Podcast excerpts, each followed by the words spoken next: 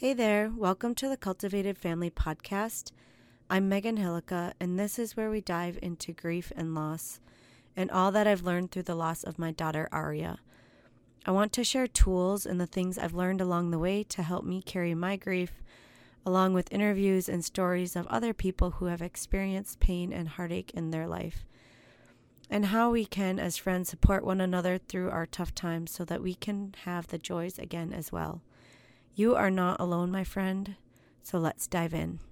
You're listening to episode number 18 on the Cultivated Family Podcast.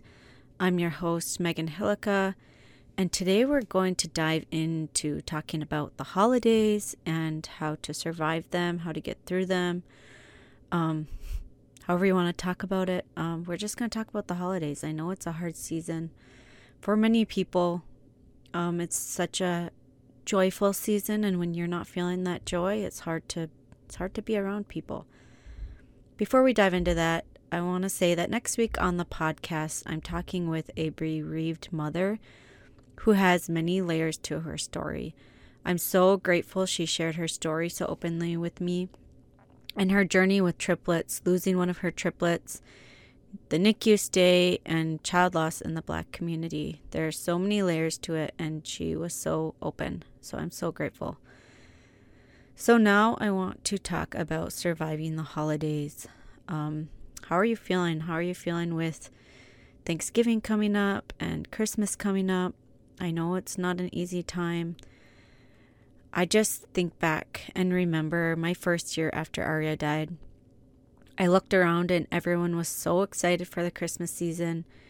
And there's just this feeling of joy and excitement and happiness from everyone else. And I kind of felt like a cloud of doom and gloom. And I, I don't know. When you're grieving, it seems like all that excitement is too much to handle.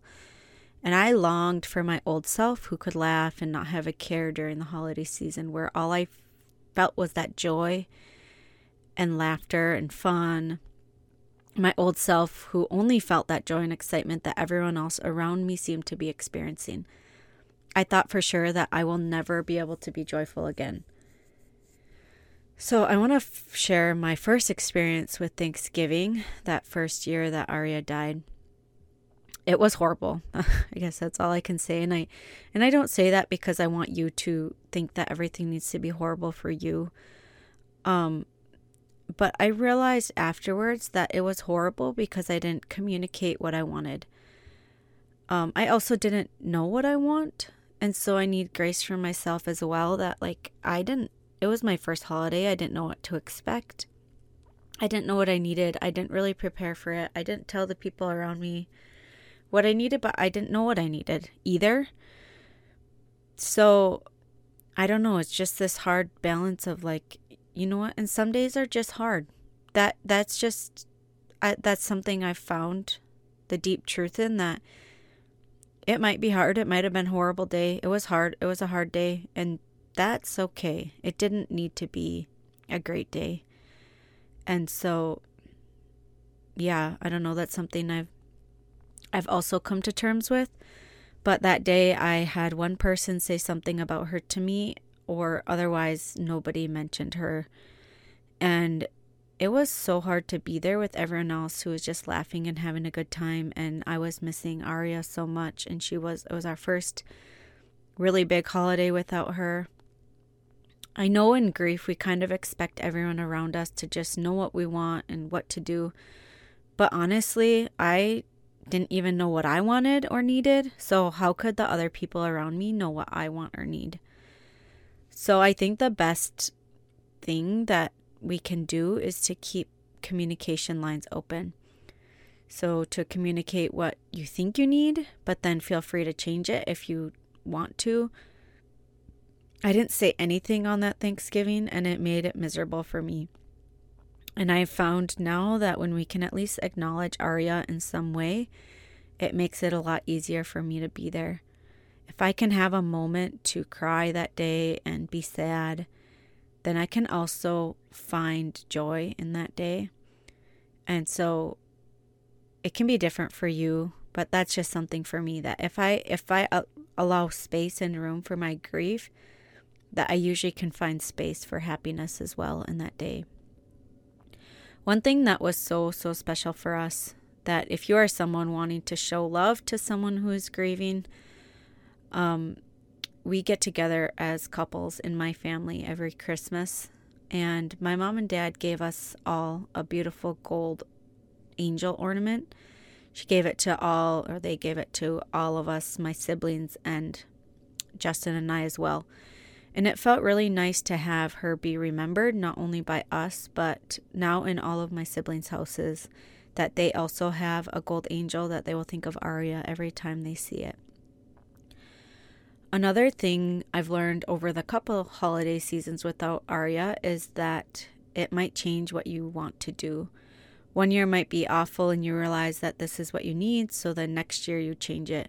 There definitely is not one way to get through the holidays, and it's so important that you allow space for yourself during this time and give yourself grace to change things up if you want to every year. It doesn't have to be the same.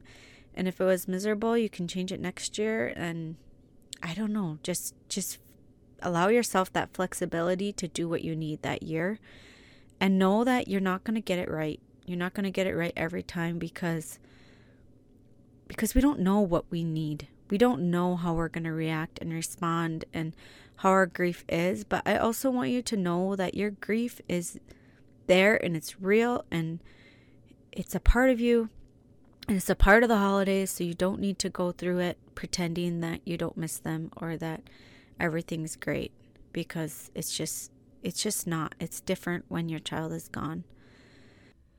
Hey, I just wanted to let you know about an upcoming event I am hosting. It's a live, completely free online grief workshop. This workshop is called How to Find Healing in Grief. And in this workshop, I'm going to dive into the mind, the body, and community, and how all of these are important as we navigate our grief journey. So many times we focus on just one, but we are a holistic being where everything is connected and it is not just one or the other. This workshop is for you if you are weary of your grief and know that it's not going away. If you just don't know where else to turn or how to channel your grief. We will dive into ways of healing and how we can navigate the difficult waters of child loss. This workshop is taking place on Wednesday, November 20th, and it is a live workshop where we will all walk through this together.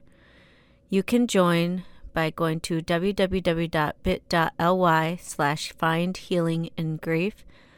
That's www.bit.ly slash find healing in grief. So I want to share three things that I think about um, in terms of surviving the holiday or trying to make new life around the holidays um, when your child is not there with you anymore. So, the first thing I want to talk about is creating traditions that include your child, um, creating memories that or things that allow them to be part of your holidays and your your life still. Um, some of the traditions we have done is lighting candles, singing songs in her memory. Uh, we have a scrapbook that I made in made in her memory, made of her, that we brought to places. On Christmas Eve, we go to the cemetery to sing and light candles, and we do this with Justin's parents as well, my in laws, because Aria is buried next to Justin's sister Annette. Um, this is a tradition that Justin has done his whole life because of Annette as well. And so it's a it's definitely feels really right for us to keep doing that.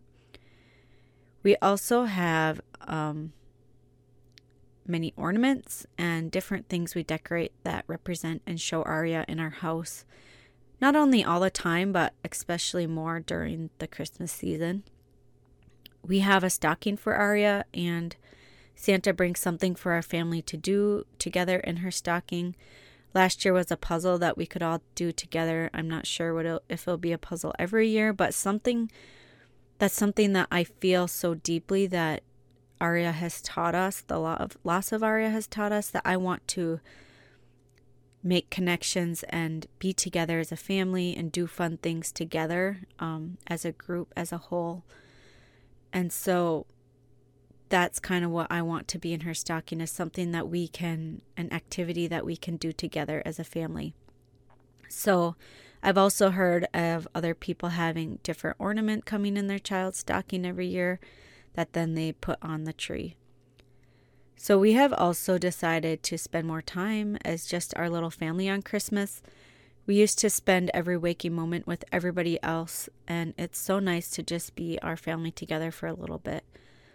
There is just something about losing a child that makes you appreciate the time with your kids together.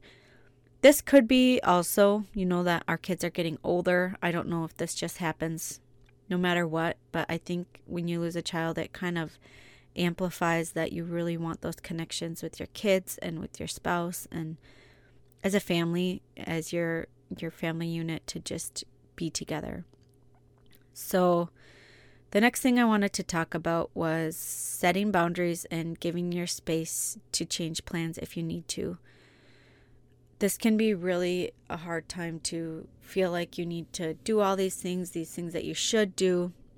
Um, and if going to a party sounds overwhelming, but you want to go at the same time, why don't you plan to go and have plan B if it's not working for you? Have a way to leave early or allow yourself to not go last minute if you don't need to.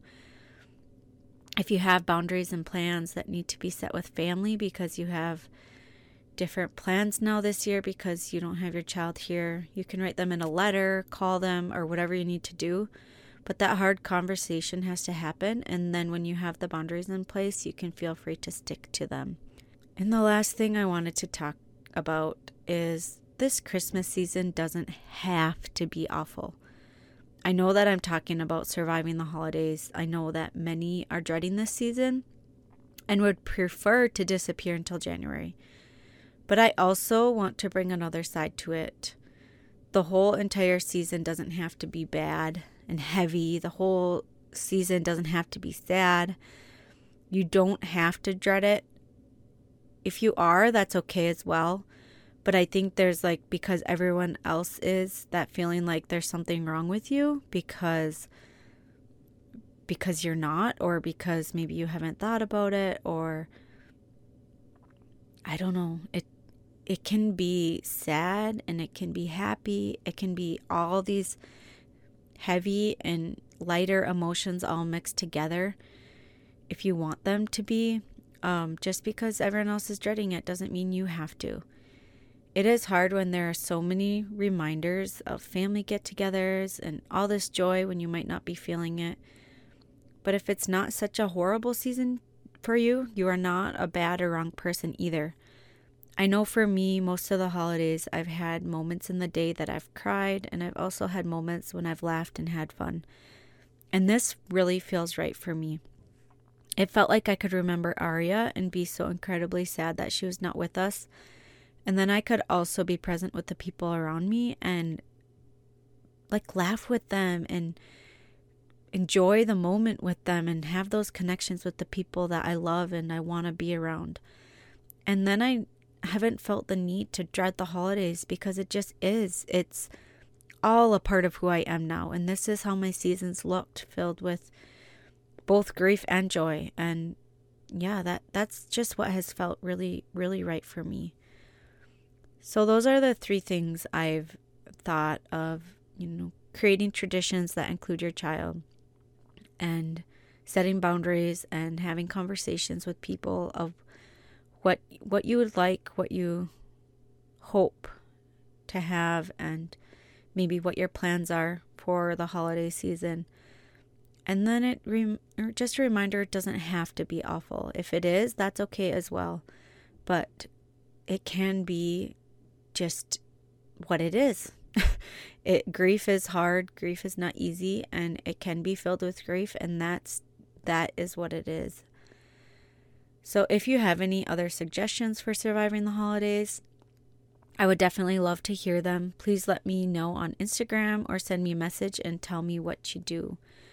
I seriously love feedback and I also love having conversations with you instead of me just talking into this microphone by myself.